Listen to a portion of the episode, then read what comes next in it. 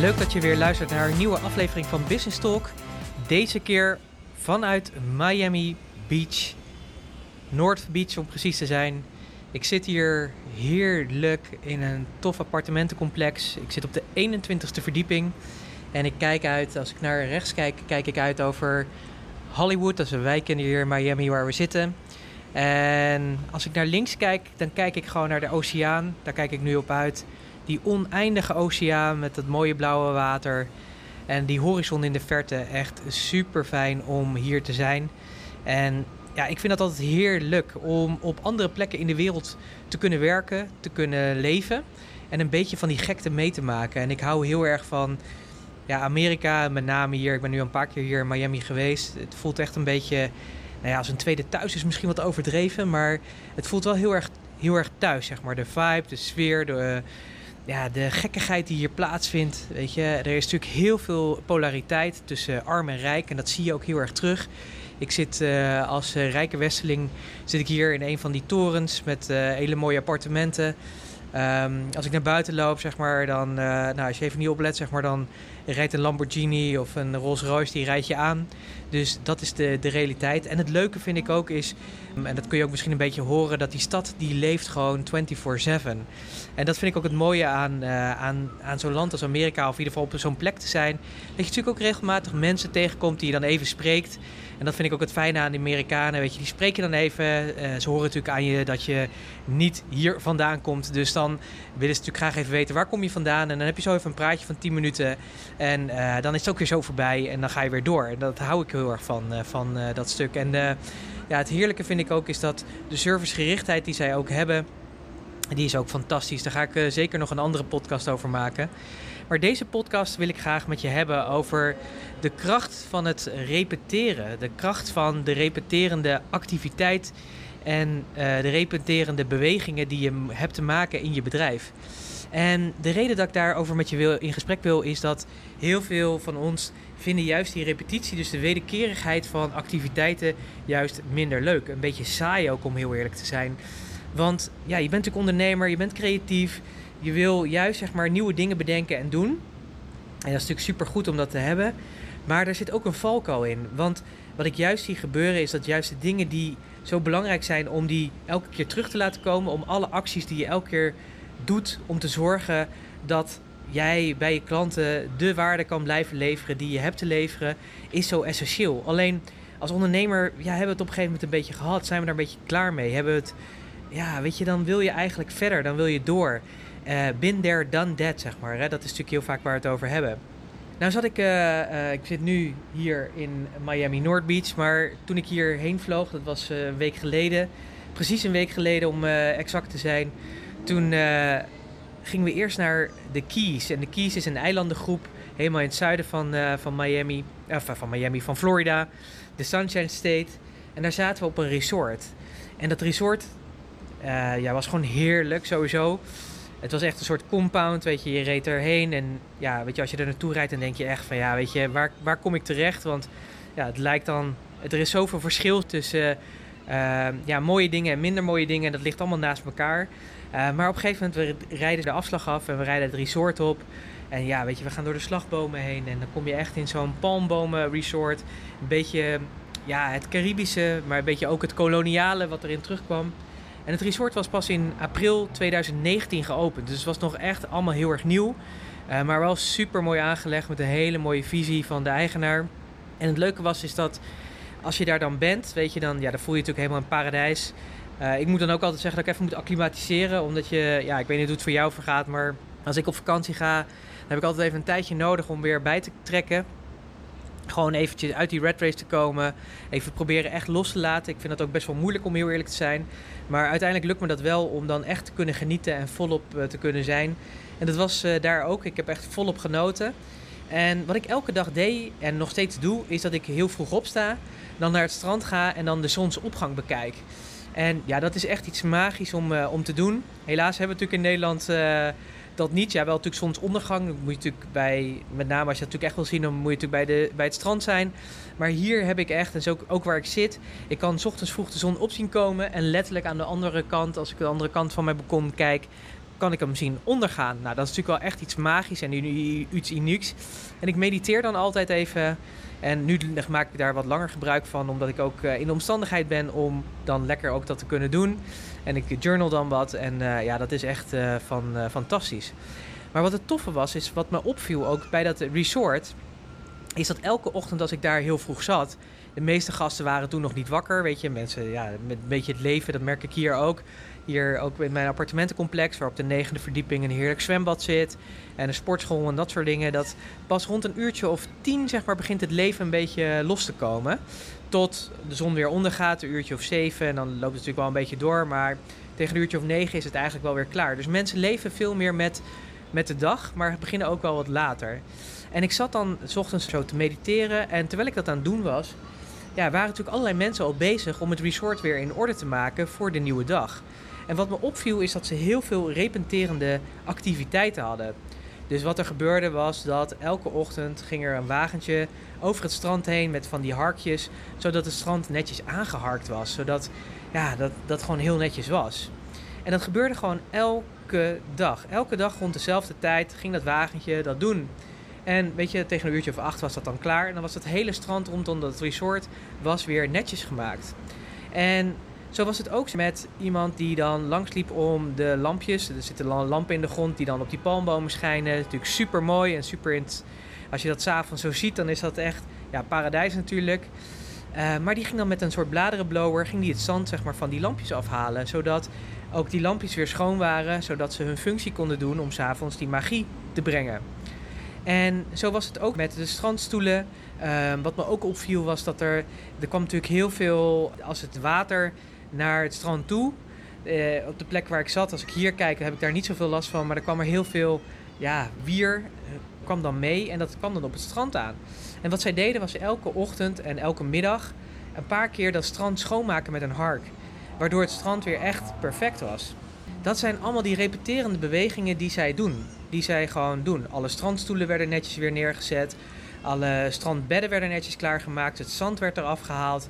En dan kun je natuurlijk zeggen, ja jee man, dat is echt super saai. En dat, dat is het ook, weet je. Elke dag, ik, ik zat daarover na te denken, ik dacht, jee man, elke dag dezezelfde repeterende bewegingen. Dat is echt super, super, super saai om te doen. Maar ik heb er ook wel van geleerd. Toen dacht ik, ja maar Pieter, doordat zij dit doen, is de experience en daarvoor waar ik kom, waar ik als klant voor betaal, is het echt super waard. Weet je, elke dag is het top tot teen geregeld, waardoor mijn experience, mijn paradijs experience die ik daar heb, dat die echt super gaaf geregeld is. En daarvoor doen ze het. Daarvoor doe je die repeterende bewegingen. En ik sprak ook echt wel een aantal keer, s ochtends vroeg, uh, mensen aan, weet je, om even te vragen hoe het met ze ging en wat ze aan het doen waren. En heel veel zeiden ook van ja, het is echt super saai werk. En ehm, ja, dat begrijp ik, weet je. Ik zag het ook dacht van ja, dit is ook echt super saai werk. Ik zou er niet aan moeten denken om dit te moeten doen. Maar ik heb wel verteld tegen ze dat ik echt super dankbaar was dat ze dit deden. En dat ik, uh, ja, dat ik, dat ik dankbaar ben dat ze het deden, omdat ze daarmee mijn experience naar de next level brachten. En wat het mooie was, ik had daar een mooi gesprek over met iemand die ook mij daarvoor bedankte om dat te zeggen. Want dat gaf hem ook weer motivatie om door te gaan met het super saaie werk wat hij daar aan doen was. En ik vond het wel, ja, toen ik daarover nadacht, toen dacht ik, ja, maar welke dingen heb ik in mijn bedrijf die eigenlijk best wel super saai zijn als het gaat om de repeterende activiteiten? En als ik daar naar kijk, dan zijn er best wel, best wel veel dingen eigenlijk die dat zijn. Uh, neem bijvoorbeeld deze podcast. Niet dat ik de podcast opnemen super saai vind, dat vind ik eigenlijk heel erg leuk. Maar het editen, het zorgen dat die online komt, uh, het zorgen dat mensen daarover geïnformeerd worden, de social media eromheen. Elke week is dat hetzelfde. Althans, natuurlijk wel met andere content, maar de activiteit is natuurlijk hetzelfde. En waarom doe ik dat natuurlijk ook? Is om die experience voor jou als luisteraar optimaal mogelijk te maken. Weet je, ik ben er gewoon elke week voor je. En dat is juist ook de kracht daarvan. En dat geldt ook met artikelen die we schrijven. Dat doen we ook elke week. De post die we doen, dat doen we dagelijks. En ik heb er zelfs over gehad dat we het drie keer per dag gaan doen. Dus dat zijn we nu ook aan het doen.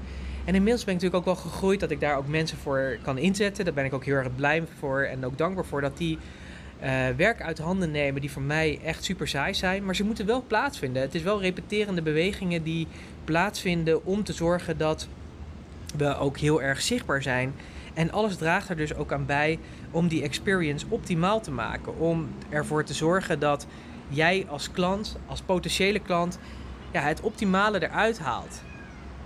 En ik dacht zo van ja, maar dit is ook echt nodig, weet je. En ik, ik heb ook zitten nadenken daarover. Ik ben er ook over gaan schrijven. En ik heb een aantal processen bedacht waarvan ik denk van ja, maar die repeterendheid, die kunnen we nog gaan verbeteren.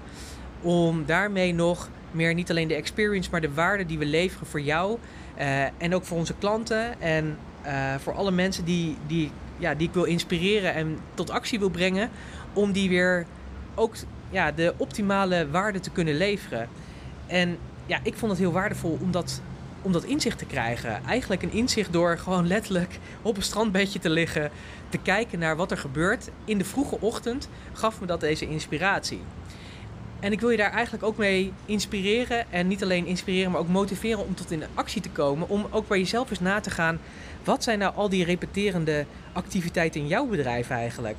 En als je daar eens even bij stilstaat, dan zijn dat er best wel wat. Of best wel wat. Dat zijn er best wel een hoop eigenlijk. En ik zou je ook eens willen vragen om na te denken van welke activiteiten deed je eigenlijk in het verleden die je nu niet meer doet, maar die je eigenlijk wel aan bijdragen om de waarde die jij hebt optimaal te kunnen leveren aan je klanten. En dat zijn vaak activiteiten waarvan jij dacht van ja shit man, weet je, ik ben er wel een beetje klaar mee. Ik heb er niet zoveel behoefte eraan om die meer te leveren, om dat te doen. Terwijl het misschien voor jouw klanten wel super waardevol is om dat wel te doen. En dan is het aan jou om na te denken over, ja, waarom doe je dat eigenlijk niet meer? Is dat alleen maar omdat je, nou ja, wat zullen we zeggen, daar geen zin in hebt, omdat het niet bij je past, omdat je er een beetje klaar mee bent?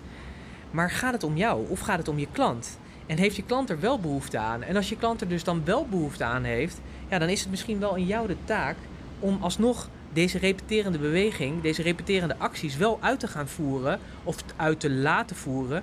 Om te zorgen dat je daarmee de optimale waarde levert die jij te leveren hebt. En ik vond het super waardevol inzicht eigenlijk. Want heel vaak heb ik zelf ook dat ik denk van ja, gadverdarre, weet je. Dan moet die podcast nog online komen en dat soort dingen. En ik heb natuurlijk daar wel processen voor ingericht. En inmiddels nemen mensen dat ook gewoon een groot deel over. Dus dat is wel heel erg mooi.